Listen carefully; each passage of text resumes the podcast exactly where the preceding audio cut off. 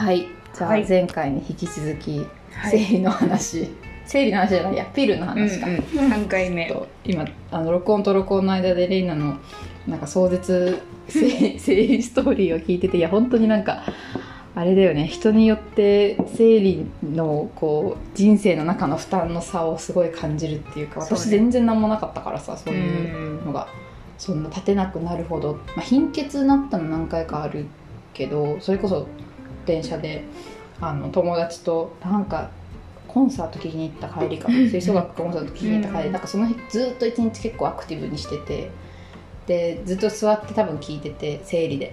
でパッて多分立ってすんごい貧血になったんだろうね。ちょうどあの改札ついて電車乗ったタイミングぐらいでもう多分血の気が抜けちゃって、うん。真っ暗になって、なんか多分友達に降りるとかって言われてんだけどそれもきなんかちょっとあんま覚えてないぐらいで気がついたら、武蔵小杉駅ぐらいで降りたのかな、東京駅から行ったのかな？なんかで。友達いてくれて？いてくれたはず。なんかあんま覚えてないぐらい。うん。まあなんせ10年ぐらい前の話そうそう高校生ぐらいの時、うんうんで結構それも這うようにトイレ行って。なんかもうその時全て緩む。なりふり絡まわないよね。なりふり構わない。もうもうなんかもうわ全部多分緩むんだろううね、ん。もう その機能が。そうそうそう。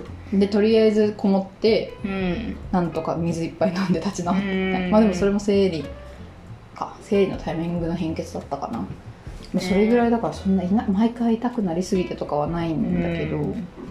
そうそうねちょっとじゃあ自分の方のピル飲み始めた話、ね。レイナの話を聞いた後で全然壮絶さも何もなくてあれなんだけど。今このねオフオンエアできない話を今この録音の合間に。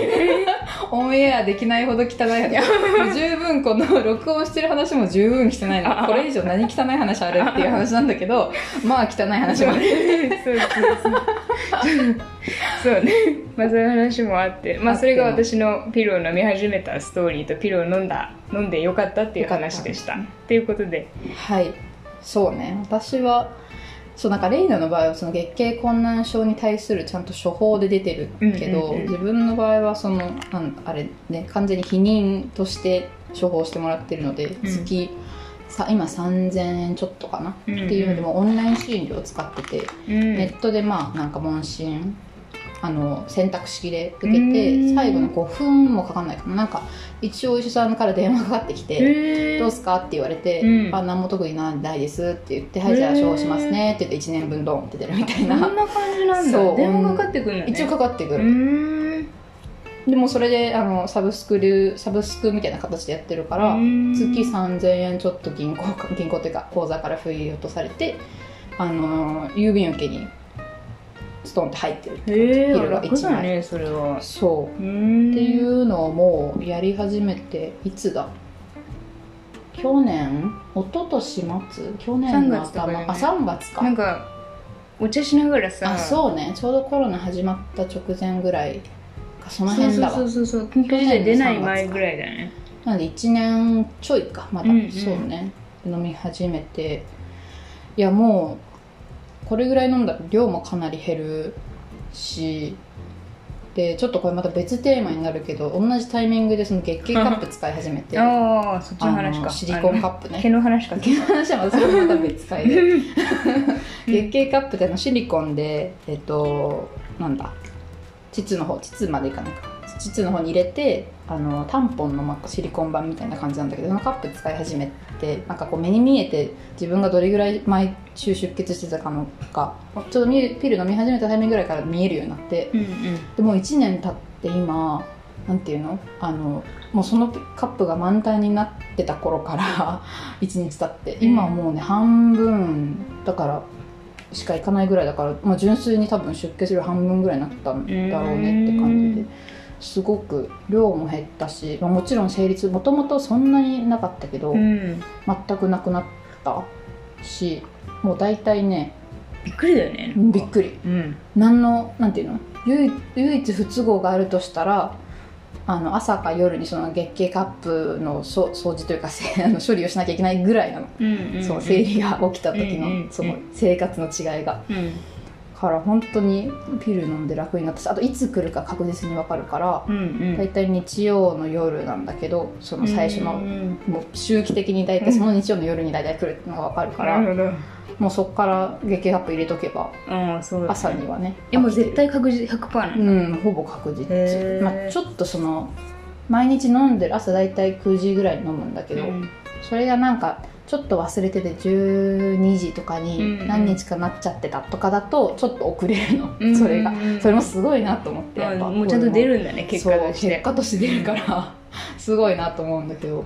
まあそうだから確実に分かるからうん。良くなったよね、ね。量減るいつ来るか分かる。痛みもない。うん。であの PMS その来る前の落ち込みとかも全くないから総じてあの月3000円の投資はマジでねマジでいいなって思ってる。そうだよ。ねだっていろんなさなんかストリーミングのそうそうそうサブスクリプションとかいろんなサブスクリプションしてたらさそう。3000円ぐらいアマゾンプライムとネットフリックスとあとまあなんかコンビニでちょっとプリン買ったぐらいの値段じゃん。そうそうだから全然そう生活の質の向上が半端ないようね、ん。っていうので飲んでよかった話、ん。まあでも自分もそうなんで飲み始めたかでいうとそうね全然知らなかったんだよ大学初めの方とか。その、うんうん。ピルあることは知ってたけどそんなにいいものだとかも全然知らなくて、で自分の場合ちょっと特殊だったのがその家族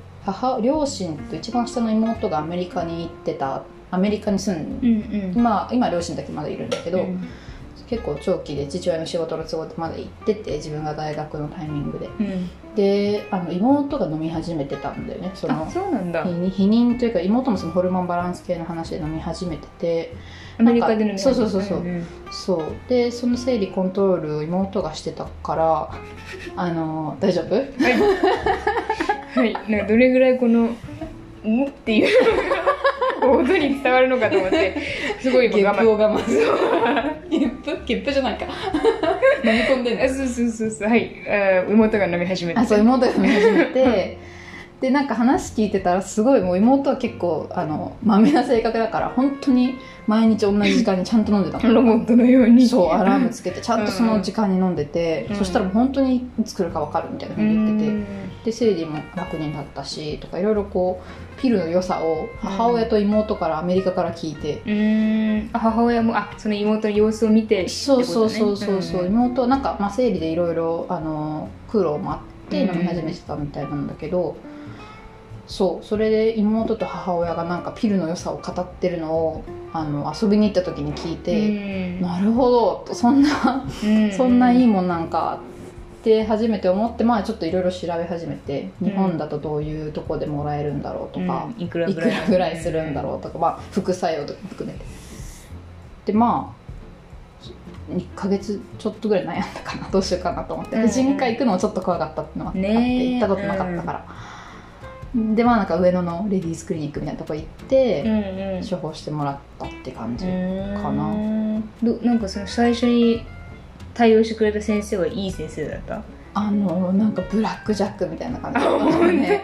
なんか多分自分が怖かったのもあるのかもしれない。けどなんかあのー普通普通の産婦人科っていうか町の産婦人科みたいなとこじゃなくて、結構その上野の繁華街のうん。そういう緊急避妊とか中,、うん。中絶はやってないのかな。まあなんかそういう、うんあのートラブル対処系のうん。レディースクリニックに行ったから、うもうすごい早いの。もう全てが。うん。でなんか「はいピル処方ね」みたいな「何のために?」みたいな「避妊でいいかな?」みたいな「はい」みたいな「有 無はいじゃあもう台乗って」って言われて「パンツ脱いで」みたいな。うん。でもう全部あの初めて私初めて乗ったの。あの内診台にそうそうそうそう。足がウィーンとね足ウィーンって上がって腰浮いたまんまこう股開けさせられて ではいなんかこうカーテンカーテンボーンってお腹の上に返せられるじゃん、もう ちょっと恐怖だよね。男の先生だからそれもちょっと初めてうん。初めてっていうかなんかそあそっかと思ってピルを処方してもらうってことは自分は今からこの先生にこう見せなきゃいけないんだっていうのを中入って気づい気づいたの、うん。え何を検査したの？なんか一応子宮の内膜症の危険性とかないかあの、まあ、子宮の状態一応見てからじゃないと処方できないって言われて、や、まあ、見てもらったうんって感じなんだけど、でうん。まあ触ってみて、ちょっと冷たいよみたいな痛いよとか言ってバーって見て、ああうんまあ大丈夫だねみたいな。うん。その時がん検診もした？細胞こすって。いやその時はしなかった。ああしてないんだ。そう。がん検診はした内膜症とあと何？まあうんそう、ね、内膜症だったらねむしろ飲んだ方がいい。ピル飲んだ方がいいっていう。あそう。か内膜症の初期の段階であれば。そうだうんうんまあ、なんかそう多分よく分からず検査 なんか見てもらっああてなるほどね。あまあ処方できるわって言われてうんうん。処方してもらったって感じ、うん血液検査とかしなかった？血液検査しなかっあた本当。するもん。なんか私の飲んでるタイプのピルは、うん。血栓症のリスクが上がるから、それはやっぱ血液検査でなんか数値見れば詰まりやすいか詰まりにくいかが分かるみたいな。ああでそれで血液検査したかな私は血液検査とあとその時に私もウィーンと足広げて内視した時は子宮頸がんの検査をその時にやあっちゃいましょそうって言われてまた私は月月経困難症で見てもらってたからもちろんその内膜症の検査うんも、うんあのあったけどそうそう。うんう。ん血液検査したかな？覚えてないわ。したかもしれない。うんまあでも普通するよね。血栓症の危険とか言うもんね。えそうね。まあまあまあ、うん。ちょっと覚えてないけど、そういう検査。でもなんか何も知らない状態で行ったから、うん。そんな中見るとかもね別に周りに誰もさ、怖いよね。ピル処方しにもらいに行くんだみたいなことを別に周りに言わないじゃん、うんうん。うんまあ、言う言う文化になればいいなとは思うけど、うんうん。なんかなんとなく言わなくてうん何が何が起こるか何が起こるかもわからないまま、うんうん。初めてその「はい乗ってまた開いて」は ちょっとね自分的には「おーってまあななるよね。なったんだよね、まあ、やってみたら別にそんなにもう、あのうん。うん何この間も子宮頸がんの検査とか行ったけど、うんまあ、一回経験しちゃえばそんなにねそうね。あのビビることじゃないって思うけど、うん。初めての時はちょっとやっぱねなんかあそこを人に開げるっていうのはね。結構ねそうちょっと勇気のいることだったなと思う。そうだね。確かにね。かな。まあでも靴靴下履いたままの方がいいのか。そう。脱ぐ靴下も脱ぐべきとかそうね。なんか いろいろね。そうね。悩むよね。悩むよね、うん。そう。っていうのでちょっとと,、うん。とりあえずそれで処方してもらったって感じかな。まあでもじゃあそんなそこまでひどい対応ではなかったって感じ？だね。あ全然ひどい対応じゃなかった、うん。もう多分すごいいろんな人がピル処方してもらいに来るような場所だったから、うんうんうんそんなもん処方できないみたいな。なんか地方とかだとねその、うん。そもそもすごいちゃんと検査しないともらえないとかうんあるって聞いたことあるけどなんかうんそんなことはなかったかな、うん私は最初にかかったところはすごい嫌なやつでうん。先生がねうん。男の先生で、地元の方だったから、うんそんなにうん都会じゃないところで、でも一応そこはそのピルを一番出してるその県でね、うん。病院病院だったっていうふうに自称してて、うん。そう。でなんか、まあ、こうこうこういう症状ででって言ったらピルを提案されて、うん。まあ、怖かったからいろいろ聞きたいことがあったからね、うんうんうん。うん副作用はとかなんか漢方とかもあるみたいですけどそれと比べてどうなんですか、うんとかっていうのをいろいろ聞いてたらあんたの後ろにお客さん待ってんだから早く決めろって、うん。最悪やな。そうなの。で私その時もびっくりびっくりしちゃって。もあうそうか待ってるのか。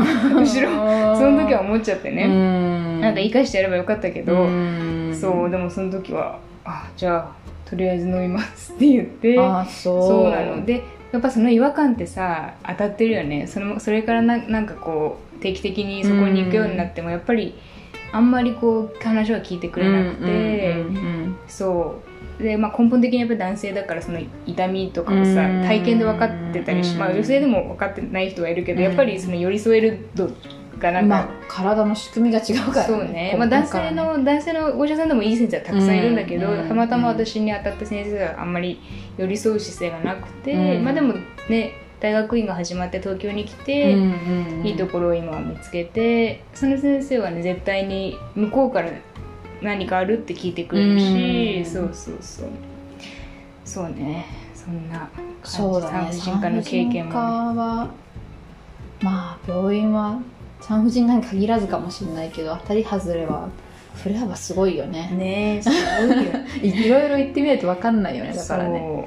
その多分使ってる機器とかのしなんていうの、ね。え古い新しいもあるかもしれないけど、うん。お医者さんそう本人のそどれぐらい話聞くかとかね何を処方してくれるかとうか。そう。そう。そう。そうだね。まあそう私の場合はそこまで、うん。まあ普通普通。まあ比べる対象もあんまりないからだけど、うん。あのじ迅速な問診と診、うん。検査で終わったって感じ ブラックジャック。ブラックジャック。なんかちょっと高額じゃなかった高額？うん。あ高額じゃなかった、うん、普通に保険、うん。あのそうだ保険は効かなかったの。かピルは高いなと思ったけど、うんうん、別に診察料とかそうそうもそんなそんなに。ブラックジャックみたい。なことになってなかったけど。うん。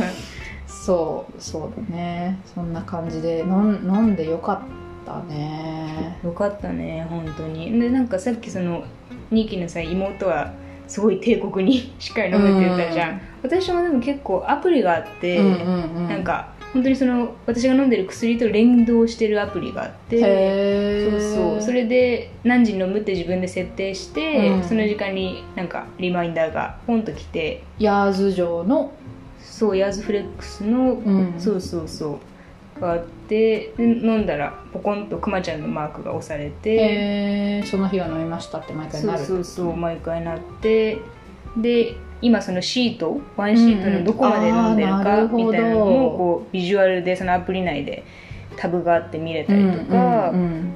あと検診に行く日とかもあのへえそう受診予定ですとかっていうのも見れてあと血が出てる時のマークとああかそれも自分で記録するのかその今血が出てるなとかっていうそうそうそう。で血が出てってなんか私の薬が飲み始めてから25日以内にうん3日で3日間続けての出血があった場合は25日の中だったらそのまま続行して飲み続けるのね。うーんなんかいろいろ20そっか。そうなのそうなの。で25日以降に3日間連続で出血があったらうん。休薬、薬を飲むのをやめなきゃいけないのね。だそういうの計算もちなんか血のマークを入れたら勝手に計算してくれて、ん。そうそう。じゃあ明日から休薬マークがでポッと出たりとか、そうそう。そういう便利なものが今私の薬にはなんか密に連動してるからうん。飲み方とかもそこで確認できるしね忘れちゃったら。まあそうか90日単位とかだともうなんか途中からわけわかんなくなりそう今日何日だっけみたいになるよそうなのそうなの。そうなの。そうか自分の場合も本当にあのシート1枚、えっと7個かける4行なのでうん1ヶ月、約1ヶ月28日か。うん。だけだからで、まあ、最初の3行飲んでる間はずっとそのホルモン入りの飲んでて最後1行はその何もないうん。もの。で最後1行飲み始めて 3, 3つ目ぐらいのタイミング。なので最なんだ234日目ぐらいかな。そうだね。そこら辺出てまあ3日4日だけ出るっていう、うんでまた次のシートに行くからそれが終わったら、全然なんかそんなにまあ毎朝ベッドの横に置いというんて、うんうん。朝起きたらとか、まあ、仕事始める前とかうんに飲むっていう感じかな9時ぐらいに。うんなるほどね。そう。まあ、あとあれだよね。本来の目的は避妊うんっていうのに一応なってるじゃん日本の場合は、そうね。一応でもそうか、まあ、せ世界的にそうか。コントラセプティブピルズそうね。オーラルコントラうん OC うん。そうね。から一応本来の目的避妊だけどそうだよね。そこもなんていうの不安がないというか、うん。その相手頼みの避妊じゃなくなったのが結構自分的には安心材料そうだね。ではあるよね。ね。なんか何かあうんったらってやっぱ自分で自分の身守ってないから何も言えないなっていうのも、無無力だよね。そうそうまあ何かがあった時うにん。とか思ったりしてうん。そこはやっぱりなんか心理的にでかかったなと思った。そうだね。私自分の体のこと分かってるからさ、うんそのうんうん。分かってるからってこうわ分かるじゃん、うんうん。排卵してないなってなんかうんうん。なんとなく分かるのもあってなんかそこは自分の体にちゃんとコントロール効かせられてる安心感みたいなのはうんちょっとあったかな、そこは飲み始める前はなんか期待してなかったというかそうなる、うんそういう気持ちになるなと思ってなかったんだけど、うんうんあとなんか言ってたのが飲み始めてから生活習慣も良くなったみたいなあそうそうそうそうそう、う。んそうすごい。言ってたわ。うん。そうなの。なんかまあこれ多分社会人に働き始めたタイミングも一緒だったからうん。それも相まってかもしれないけどなんか大学生の時とかって気がついたらさもうなんか深夜まで飲んでてさ次の日目覚めたら夕方なんか2時3時みたいななんかあ夕方から2時3時。夕方まあなんか昼過ぎみたいな、うんうんうんとかがまあなんかもう薬飲むタイミングぐちゃぐちゃになるからそんなことしてねたら、そうだよねダメだってなんかなるし、薬を朝午前中までにはなんとか飲ませめてね9時って決めてもそれよりもう、まあ、せめて2時間以内ぐらいには飲まないとまずいっていう意識があるから生活習慣は結構そうね。最初は特に意識したよね、朝ちゃんとこのやるっていうの。を飲むっていうの、うんうん、あとなんか私血栓症のリスクがあるからうんなんだろう水をたくさん飲んでくださいみたいなの、なんか注意事項であってそうそれも大きかったかな。なんかあんまり、やっぱ気づくとなんか喉乾いてたり喉乾くと遅いって言うじゃん？そうだね。そうそう。でもなんか常に小脇に水を抱えるようになったし、そうそう。常に水分取るようになったのも私は結構体にとってもすごくよ、うん。ね副次的に良かったかなって感じ。そうだね、いや本当になんか働き始めて今思うのはなんかあのピル飲み始める前って大体生理の1週間前ぐらいにいきなり私なんか悲しい気持ちになってたのね、うんうん。なんかなんかわかんないけどもう世の中クソだみたいな。なんかもうクソだみたいな風にな,、なるタイミングがあって、うん。もうまあ2日ぐらいあるのよその。へえでしかも30日ペースというよりなんか40日な日時もあったり30日ぐらいになったりとかちょちょっと不純だったのもあって、確実にこのぐらいに自分は気分が下がるとかが分かってないから、なんか今日も何聞いても何やってもなんかもう無理だみたいな、もう今すぐ周りの人いなくなってほしいみたいな 風になっちゃってる日が数日毎月あって、うん。それがなくなっただけでもなんかこうね月30日のうち2日3日さ、ねそんなネガティブな気持ちになる日があるってやっぱつら辛いっていうかなんか、あのなんていうの別になくてもいいじゃん。えしかもだって社会人ならさなんかこうそんな気分で仕事してたらさなんかミスとかするかもしれないしうんなんかやる気出なかったりね。そう例えばそんな気分の日にお客さん相手の仕事が入ってしかもそれがちょっとうまくいかなかったりとかしたらもう多分もう夜はもう涙を濡らしてみたいな風になっちゃうね普段そうだね。普段ならそんなことになんなくても、うん。そのダウンな時にそこがかぶると多分本当に性格悪くなるしそうね。うまくいかなくなるしうん。ってなってだなって今思ったの、うん。大学の時はもうなんか別にそんなんね、ううん。なんとでもなるけど。うん。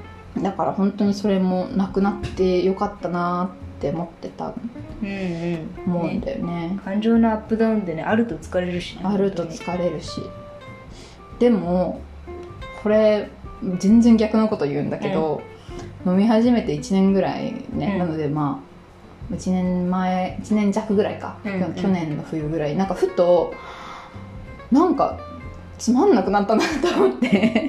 これこれね多分自分がもともと生理が楽な方だったから。てか全然うん一番多分楽な部類だったからもあると思うんだけど、なんか毎毎月さそれまではこう急に気分下がったらマジやってらんないわみたいなのがうん。数日あって、そっからめっちゃ今チョコ食べたいとか、うん。あもうもうめっちゃ爆食いしたいみたいなのがまあ数日あってうん。でまあ生理来るじゃん。それもまあいろいろ面倒くさいじゃんっていうなんかこうなんなんのイベントがない1ヶ月でもそれだけイベントがあるわけよ自分的には。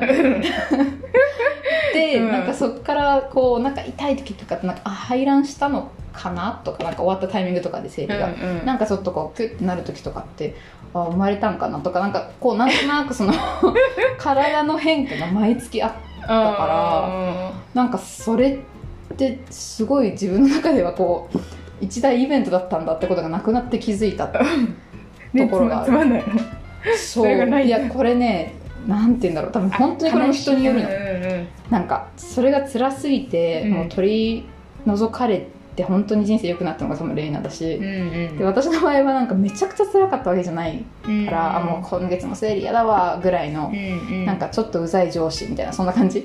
なんかパワハラ受けてるほどじゃないけど、まあ、ちょっと嫌だなこの上司ぐらいの感じの付き合いだったから なんかそそんなにこうなあって本当に辛すぎて無理ってわけじゃなかったんだなっていうのも思ったし。うんうん。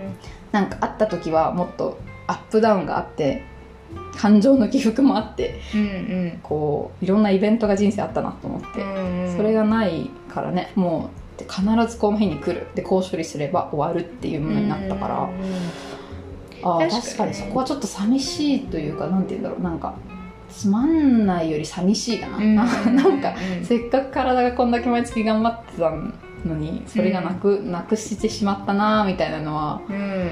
ちょっと経ってから思ったよね。そうだね。それはねやっぱりピルが出てからの特権になっちゃったよねなんか。そうだね。うん確かに。そう言われるとそうかもね。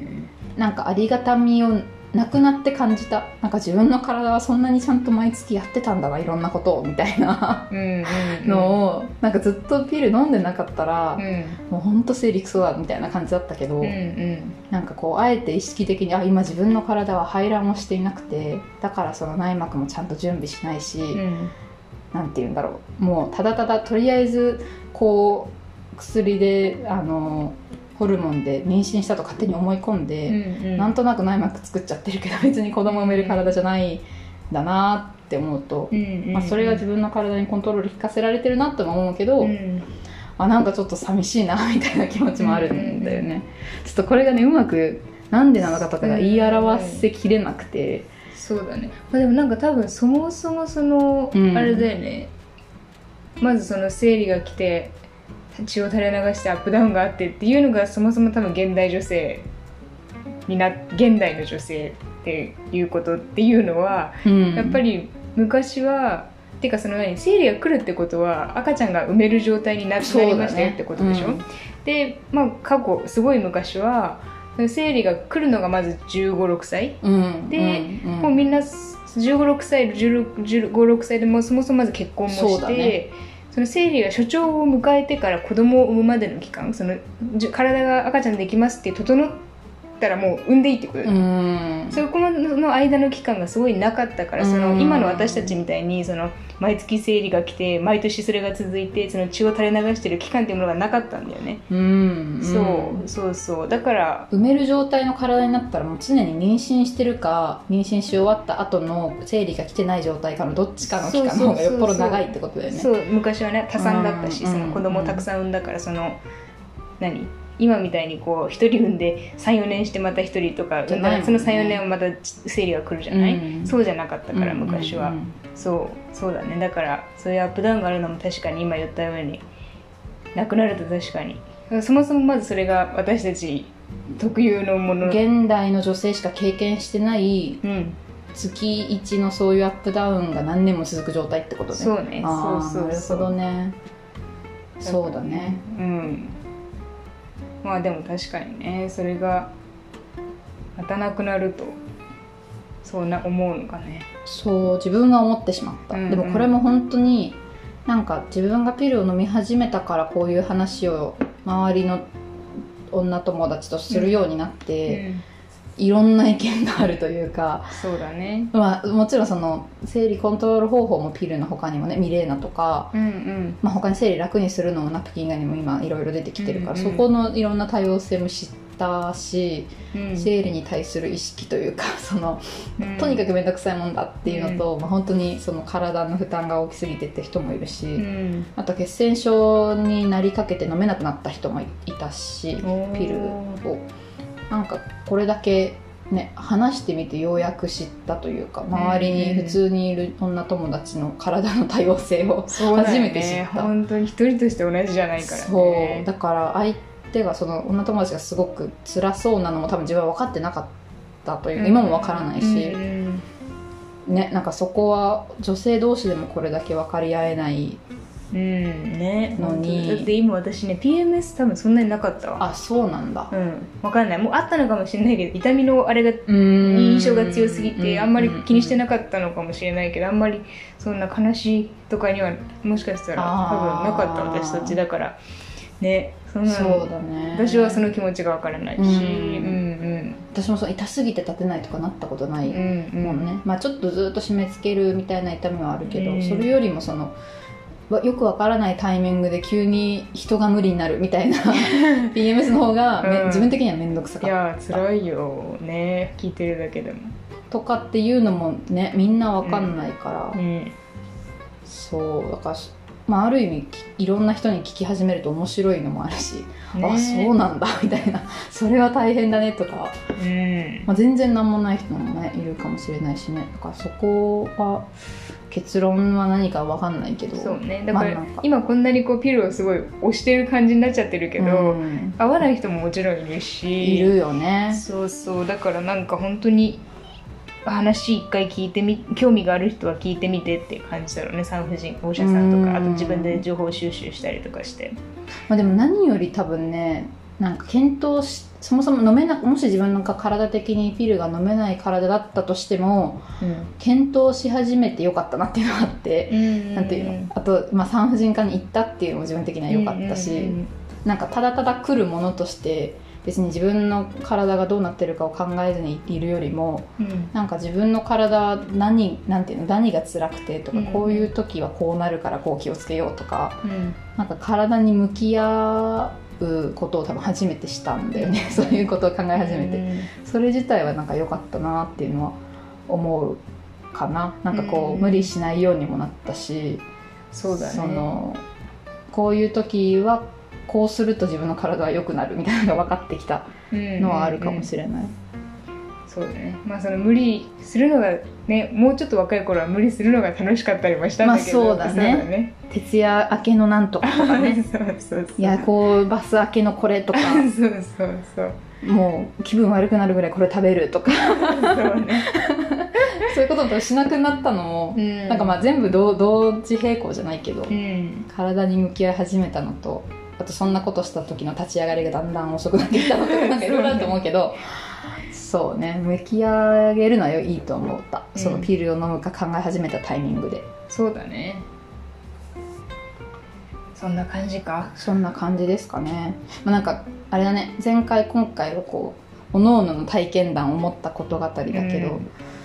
あれだよね。せっかくだからもうちょい調べてそうだね。こどんな種類がまずある？あ多分私とニキで飲んでる種類ってちょっと多分また違くて、違うの飲みさっき言ったように飲み方とかも違うから、うん。ちょっとそこら辺も整理して。そうだね。うん、出してみるのもありだね。うん、あとはまあ結構また日本のピルの歴史と他の国と比べた時にどうかとかも結構いろんな情報があると思うので、あるね。そこも 出したりとかできたらいいですね。そうだねって感じで。はい、まだまだビッカ坊主になる可能性もあるポッドキャストですが とりあえず引き続きこんな調子で続けていきたいと思います。はい。エンディングは？エンディングか。エないっけ？ンディングってな何すんだろうね。レイナとニキでお届けしました。的な。はい。はい。って感じで、はい、はい。ありがとうございました。はい、ありがとうございます